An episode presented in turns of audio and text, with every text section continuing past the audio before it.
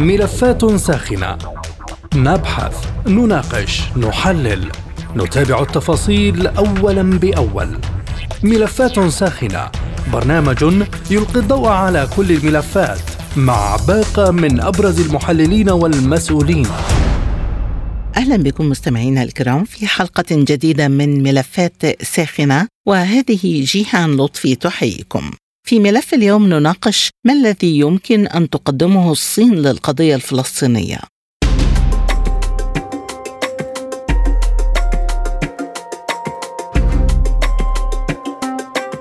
وجه وزير الخارجية الفلسطيني رياض المالكي انتقادات لإدارة الرئيس الأمريكي جو بايدن بعد سلسلة الانتهاكات الإسرائيلية، واصفا إياها بأنها مخيبة للآمال. وقال المالكي إن الوعود التي قطعها بايدن لم يتحقق منها إلا القليل بعد مضي 3 أعوام، مؤكدا أن فلسطين تتجه بشكل متزايد إلى الصين التي تدعم حصولها على عضوية كاملة في الأمم المتحدة. واعتبر المسؤول الفلسطيني أن بكين ترغب في زيادة وجودها في الشرق الأوسط ليس اقتصاديا فحسب، وإنما سياسيا، مشيرا إلى أنه لا توجد عملية سلام في الشرق الأوسط، وإذا حدث ذلك في المستقبل فلماذا لا تكون الصين موجودة إلى جانب دول أخرى، على حد تعبير وزير الخارجية الفلسطيني. فما الذي يمكن أن تقدمه الصين للقضية الفلسطينية؟ حول هذا الموضوع تدور نقاشاتنا في ملف اليوم من ملفات ساخنة. البداية من رام الله، ومعنا عبر الهاتف عضو اللجنة التنفيذية لمنظمة التحرير الفلسطينية الدكتور واصل أبو يوسف. مرحبا بك معنا دكتور واصل، وسؤال حلقة اليوم: ما الذي يمكن أن تقدمه بكين للقضية الفلسطينية في المرحلة الحالية؟ يعني أنا بعتقد أن الصين لم تعد جهدا في سبيل الدفاع عن حقوق الشعب الفلسطيني، وهي تؤكد على أن أي حل يستند إلى إقامة دولة فلسطينية مستقلة وعاصمة وفصل، وأيضا حق العودة حسب قرارات الشرعية الدولية والقانون الدولي. وهذا الأمر يتقاطع أيضا مع موقف روسيا الاتحادية التي تتقاطع مع الصين في ذات الموقف. خلال اللقاءات الماضية كان الموقف الروسي والموقف الصيني متقارب حول كيفية إيجاد حل يفضي إلى أمن واستقرار والسلام في هذه المنطقة على قاعدة حقوق الشعب الفلسطيني. ونحن بطبيعة الحال ندرك تماما أن الصين وروسيا منذ فترات طويلة دائما تدعم نضال الشعب الفلسطيني، وأيضا تدعم حقوق الشعب الفلسطيني المستندة إلى القرارات الشرعية الدولية والقانون الدولي، وخاصة القرارات الصادرة عن مجلس الأمن الدولي والجمعية العامة للأمم المتحدة، عكس تماما الموقف الأمريكي المنحاز للاحتلال والذي يدعم الاحتلال والذي يغطي على جرائم الاحتلال. الإدارات الأمريكية المتعاقبة هي التي من خلال حمايتها للاحتلال، ومن خلال أيضا الفيتو الأمريكي في مجلس الأمن الدولي، وأيضا عدم التوجه إلى إجهاض كل قرارات التوجه إلى فرض عقوبات على الاحتلال وإدانة الاحتلال وحكمته، كل ذلك يندرج في إطار مزيد من أفاق الأخضر الاحتلال من قبل الإدارة الأمريكية. لذلك نحن نستند في حقوقنا إلى حقوقنا الثابتة والتاريخية وتضحياتنا وقرارات الشرعية الدولية والقانون الدولي التي تضمن حقوق شعبنا الفلسطيني بإقامة دولتها الفلسطينية المستقلة وعاصمتها القدس وحق العودة للاجئين. بعض الأمر الذي نمضي قدما باتجاه تحقيقه من خلال ما نقوم به من كفاح ونضال، وأيضا على الصعود كافة، سواء على الصعيد الداخلي أو على الصعيد الإقليمي أو على الصعيد الدولي. ولكن دكتور، الولايات المتحدة ومن خلفها الاتحاد الأوروبي من أكبر الداعمين ماليا للسلطة الفلسطينية، هل يمكن أن تحل بكين محل هذه الكيانات في دعم السلطة ماليا؟ معروف أنه في حصار يفرض على السلطة الوطنية الفلسطينية من خلال ورقة أموال المقاصة الفلسطينية من قبل حكومة الاحتلال، وأيضا بتوجهات من الإدارة الأمريكية للضغط على الوضع الفلسطيني، سواء ما يتعلق بالضغط على الدول الأوروبية أو حتى على الدول العربية. وأنا بعتقد أن نحن نسعى من أجل أن يكون هناك بدائل، سواء على الصعيد العربي من خلال القوى العربية ومن خلال مؤتمرات الوزراء الخارجية العرب، في توفير شبكة أمان حتى لا يتم مزيد من الابتزاز للوضع الفلسطيني، أو على صعيد أيضا التوجه الدولي على صعيد أصدقائنا في العالم. نحن لن نرضخ ولن تخشى إرادتنا أمام ما تقوم به الإدارة الأمريكية من محاولة فرض حصار جائر وظالم على الشعب الفلسطيني وحماية الاحتلال. نحن سنبقى متمسكين بحقوقنا وثوابتنا وتوجهاتنا التوجه الى كل المؤسسات الدوليه، ما فيها المحكمه الجنائيه الدوليه، ما فيها مجلس الامن والجمعيه العامه، وكل ذلك لم نعدم السبل الكفيله في تحقيق اختراقات لها علاقه بالقضيه الفلسطينيه وحقوق شعبنا الفلسطيني. في المقابل هناك مصالح لبكين تجارية وفنية مع إسرائيل، برأيك هل ستضحي بكين بهذه المصالح وفي مقابل ماذا؟ يعني أنا بعتقد أنه يعني معروف تماما أنه عديد دول العالم هي تنظر بعين الاعتبار إلى ما يتعلق بمصالحها في كل العالم، وبالتالي الصين منذ سنوات طويلة هي وروسيا لم تأل جهودها في سبيل الدفاع عن حقوق شعبنا والتصويت إلى جانب القضية الفلسطينية في كل المحافل الدولية، وبالتالي يعني ليست هي تضحية بقدر ما هو مواقف مبدئية جسدتها روسيا الاتحادية والصين لدعم حقوق الشعب الفلسطيني وعديد من الدول الأخرى أصدقائنا في العالم، لأننا لسنا في جزيرة معزولة بس نبقى يعني لدينا العلاقات التي نستند إليها، وخاصة ما جرى بالإعتراف بدولة فلسطين. صحيح أنها قاعدة مراقبة أمام الإجهاض الخطوة المتعلقة بالإعتراف بدولة فلسطين قضية كاملة، ولكن كان هذا نجاحا بالاعتراف بدولة فلسطين بدول تعترف بدولة فلسطين أكثر من دولة تعترف بحكومة الاحتلال، بالتالي سنبدي خدمة باتجاه أيضا على صعيد كل المؤسسات الدولية بمشاركة وأيضا بشراكة كاملة مع أصدقائنا في العالم وشركائنا لمحاصرة الاحتلال وجرائمه وإرهاب الدولة الذي يمارسه وفاشيته التي ينظر إليها العالم أجمع بخطورة كبيرة. هذا الأمر الذي يتطلب كيفية فرض عقوبات على الاحتلال، كيفية عزل هذا الاحتلال أمام الفاشية التي يمارسها، وأيضا محاكمته وتحديدا أمام المحكمة الجنائية الدولية التي يعني نحن نرفض التسييس ونرفض الكلمة لين استخدام عين الزوجة لإعطاء مزيد من الضوء أضرار الاحتلال في ظل صمت دولي وفي ظل أيضا بيانات الشجب والاستنكار التي لا يستطيع الاحتلال التعايش معها باستمرار جرائمه وعدوانه وتصاعد الشعب الفلسطيني. المصالحة الداخلية في قلب الأزمة الفلسطينية، ما هي أوراق الصين لدفع المصالحة الفلسطينية؟ ونعرف علاقات بكين بإيران وهي الداعم الأكبر لحركة حماس.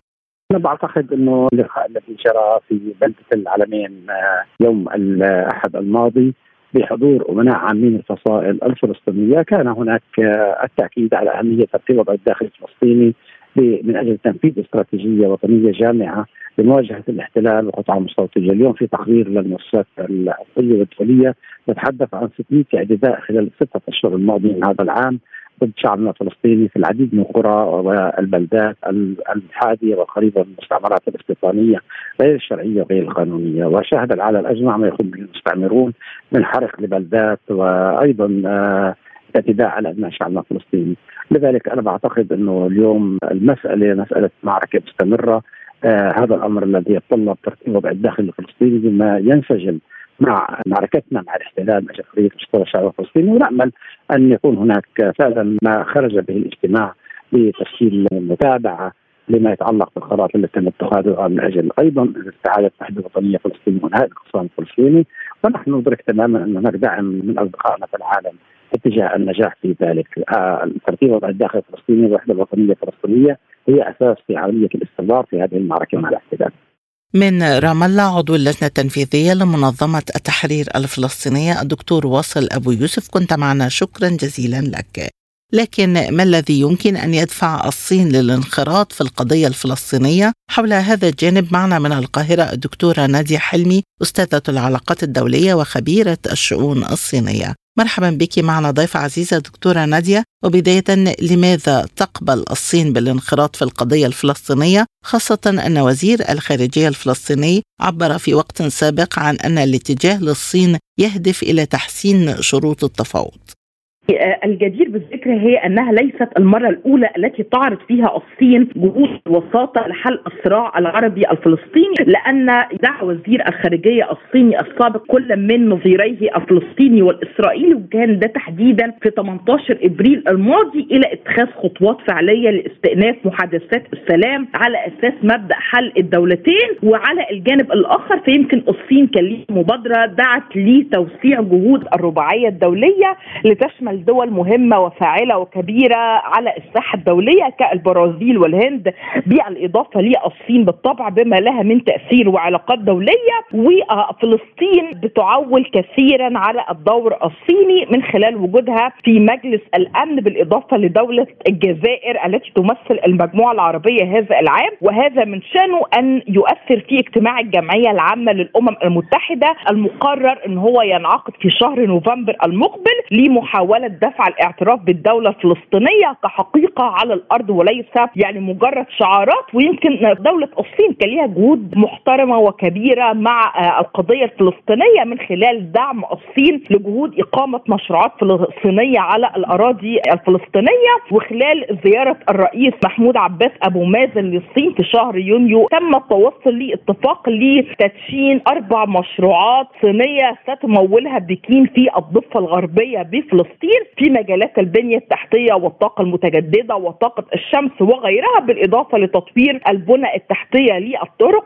وأيضا يعني كان الصين دور كبير في دعم جهود فلسطين في عضويتها في المنظمات الدولية، والرئيس الصيني شي جين بين دعم جهود فلسطين لحصولها على صفة العضوية الكاملة بالجمعية العامة للأمم المتحدة بعد أن كانت يعني قد حصلت على صفة مراقب من قبل، بالإضافة إلى أن بالمناسبة الصين دعمت جهود فلسطين للانضمام كشريك حوار في منظمة شنغهاي للتعاون. على الجانب الآخر فإن الجهود القانونية للصين لتسريع إصدار فتوى من محكمة العدل الدولية حول قانونية النظام الذي أقامته إسرائيل اللي هو نظام الأبرتايد أو نظام الفصل العنصري على أرض فلسطين، ومن هنا بتسعى فلسطين للحصول على دعم بكين دوليا في هذا الملف في محكمة العدل الدولية. وأيضا بتجدي أن في إطار التنافس الصيني الأمريكي في المنطقة بتسعى الصين لاستثمار التراجع الأمريكي وتوظيف الاستياء الفلسطيني من موقف واشنطن المهادن للاعتداءات الإسرائيلية على حقوق الفلسطينيين والتمدد الاستيطاني الإسرائيلي في الضفة الغربية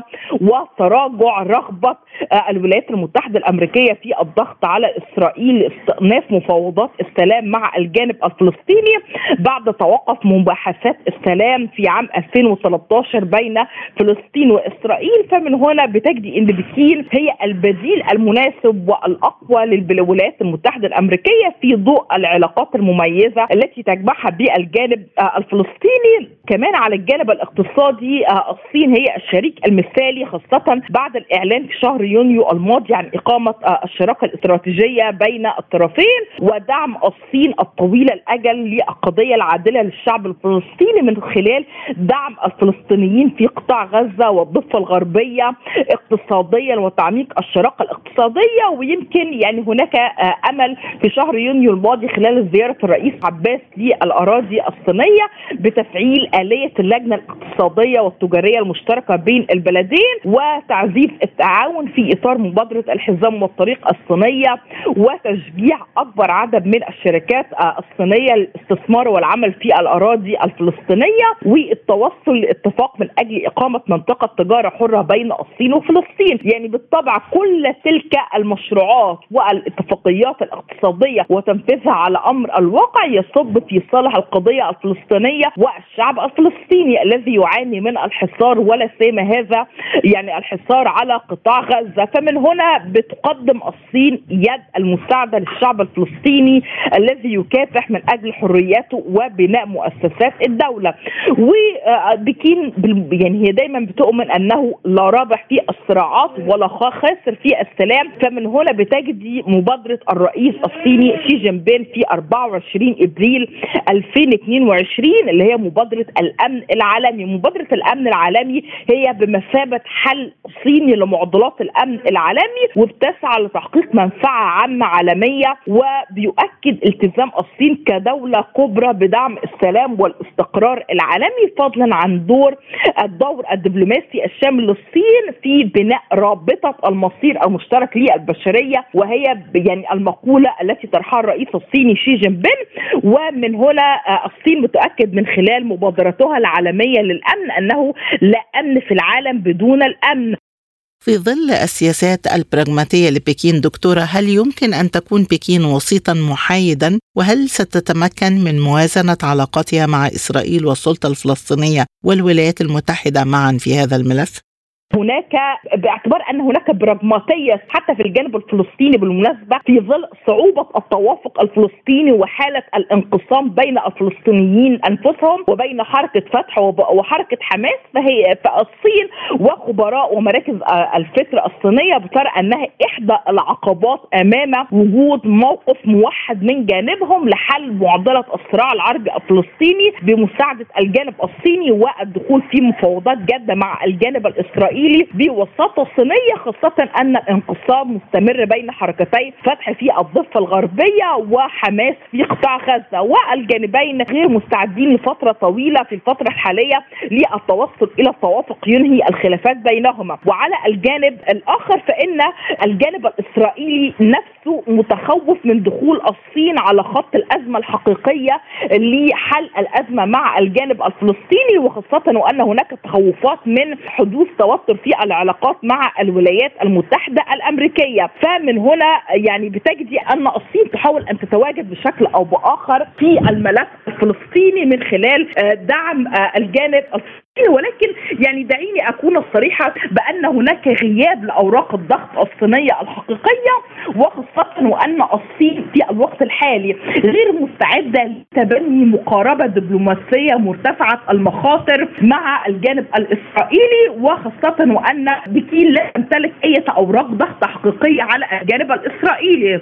يعني مثل ما نجحت الصين في التقارب أو التقريب بين إيران والسعودية، إلا أن ذلك كان له خصوصية مع رغبة الطرفين طهران والرياض في تخفيف حدة التوتر بينهما، إلا أن الجانب الإسرائيلي ممتنع حتى هذه اللحظة بعد توقف محادثات السلام في عام 2013 متوقف عن يعني محادثات السلام يعني ولكن إسرائيل بتمتنع عن ذلك. وأيضا بتجدي أن هناك أمر مهم جدا لابد من الإشارة إليه، هو أن بنيامين نتنياهو رئيس الوزراء الإسرائيلي أعرب صراحة عن رفضه أي وساطة من هذا النوع يعني بين الصين والجانبين الإسرائيلي والفلسطيني، ونتنياهو أعرب صراحة أن إسرائيل ملتزمة تجاه الولايات المتحدة الأمريكية على الرغم من تأكيده احترام الصين، وذلك بيرجع لإدراك تل أبيب جيدا أن واشنطن تنحاز لصفها عبر قيامها بأي ضغوط حقيقية على إسرائيل للتراجع عن احتلال الأراضي الفلسطينية. من القاهرة الدكتورة نادية حلمي، أستاذة العلاقات الدولية وخبيرة الشؤون الصينية، كنت معنا، شكرا جزيلا لك.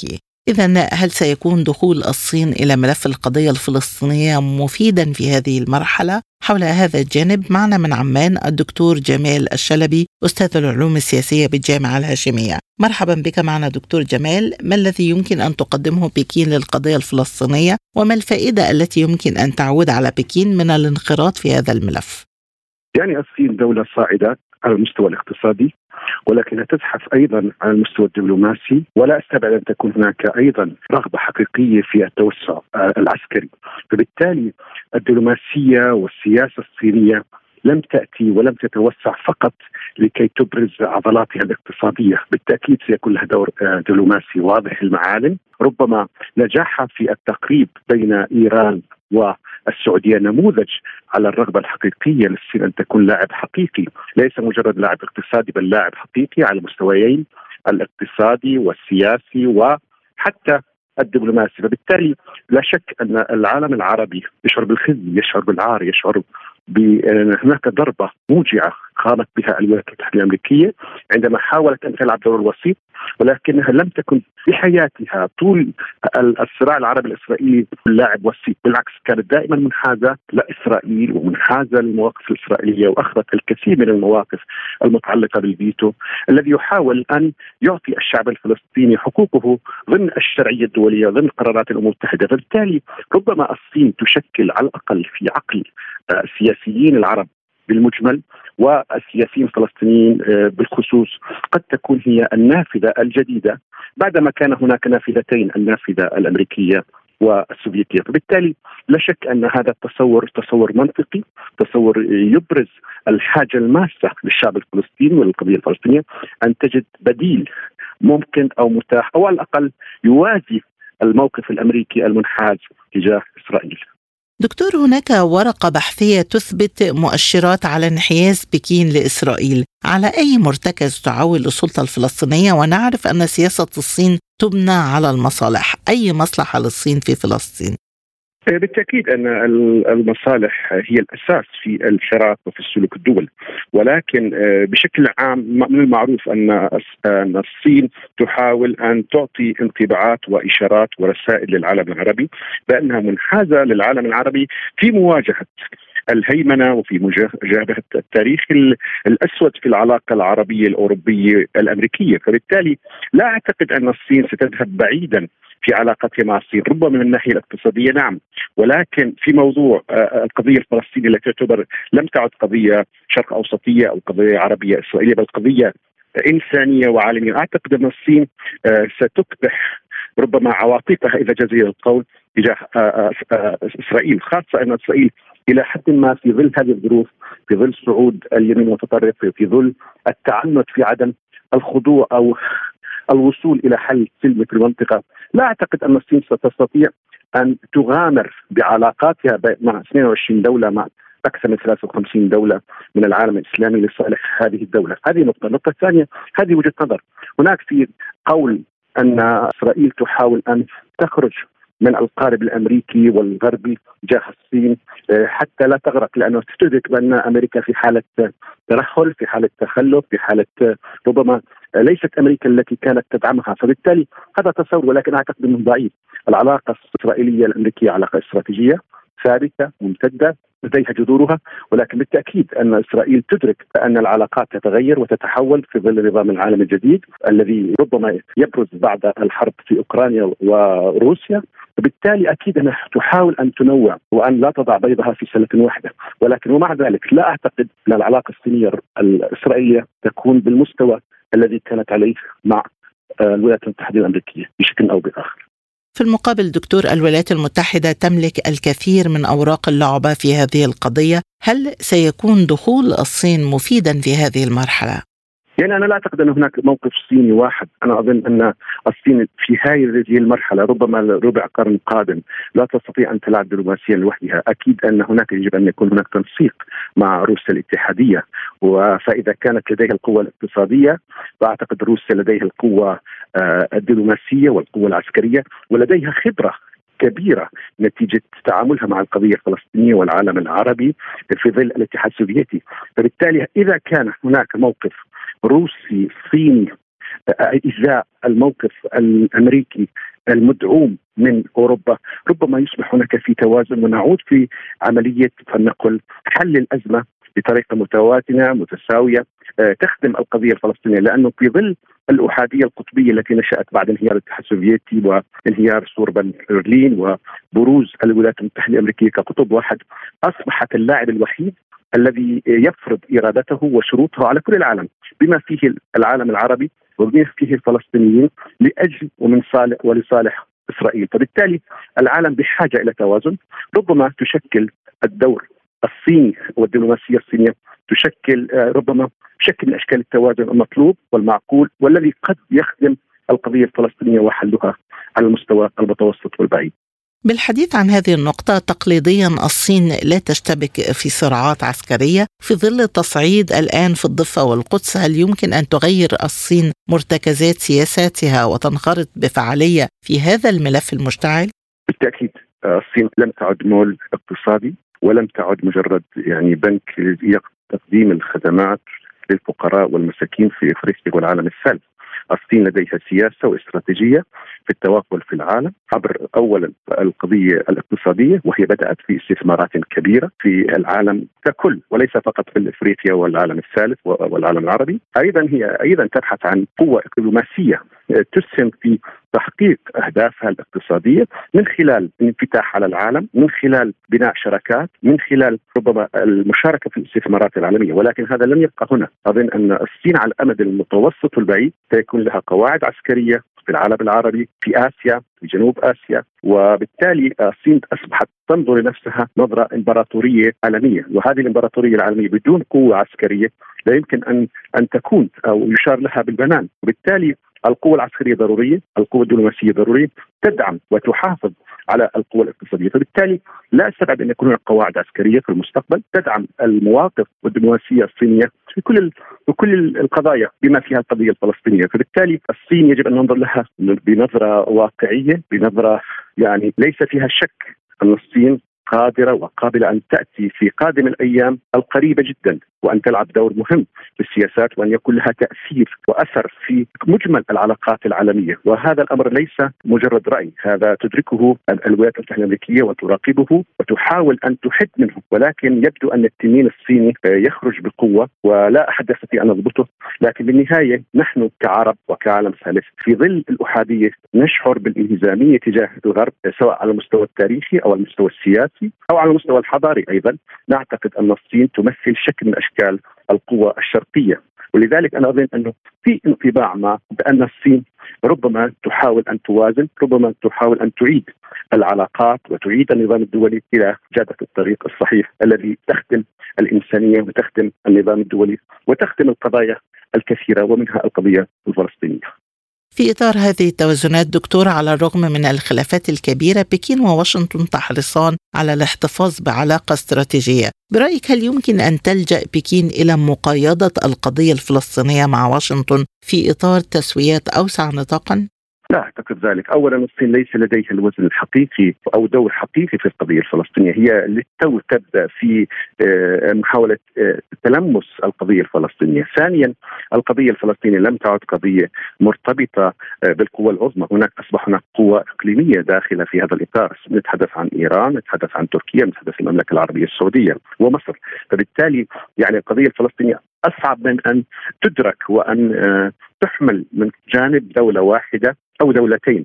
أظن أن القضية الفلسطينية إن لم يكن هناك توافقات على المستوى الوطني ومن ثم على المستوى الإقليمي، هذه الدول ربما تعبر عن هذه التوازنات، ولكن في الحقيقة أن الفاعلين الأساسيين هي الفاعلين الإقليميين أو فلنقل الفاعلين الوطنيين في الأساس.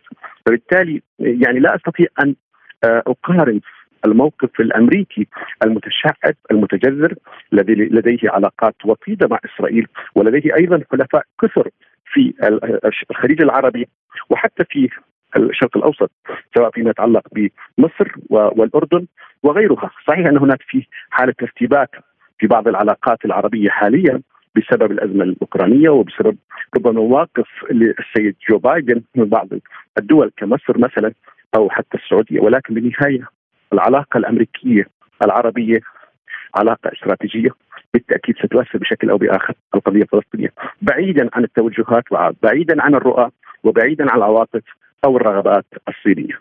أخيرا دكتور، ما تأثير دخول الصين على خط الأزمة على إمكانية إتمام المصالحة الداخلية في فلسطين؟ بالتأكيد أن الصين ربما تستطيع أن تلعب دور مهم، لديها إمكانيات المالية ولديها إمكانيات دبلوماسية ولديها علاقات قوية ووطيدة مع مجمل الدول العربية. إذا تحدثت عن السعودية فهي علاقات ممتازة، كذلك الحال مع مصر، وكذلك الحال بالنسبة حتى مع سوريا ولبنان. فبالتالي ربما هي تستطيع أن تدرك وأن تفعل وأن تحاول أن تحشد أو على الأقل توحد الجهود الفلسطينية في إطار واحد بحيث يتحدثوا مع العالم بصوت واحد، وبتسمى تصبح هناك قوة فلسطينية. لأنه للأسف الشديد المشكلة الفلسطينية ليست مرتبطة بالفاعلين الأقليميين والدوليين، والمشكلة مرتبطة بالقضية الفلسطينية ببعض أصحابها. يعني الانقسام الحاصل منذ أمد بعيد بين رام الله وغزة هذا يضعف الموقف الفلسطيني. بحديثي إلى الدكتور جمال الشلبي أستاذ العلوم السياسية بالجامعة الهاشمية نكون قد وصلنا إلى ختام حلقة اليوم من ملفات ساخنة. للمزيد زوروا موقعنا على الإنترنت sputnikarabic.ae.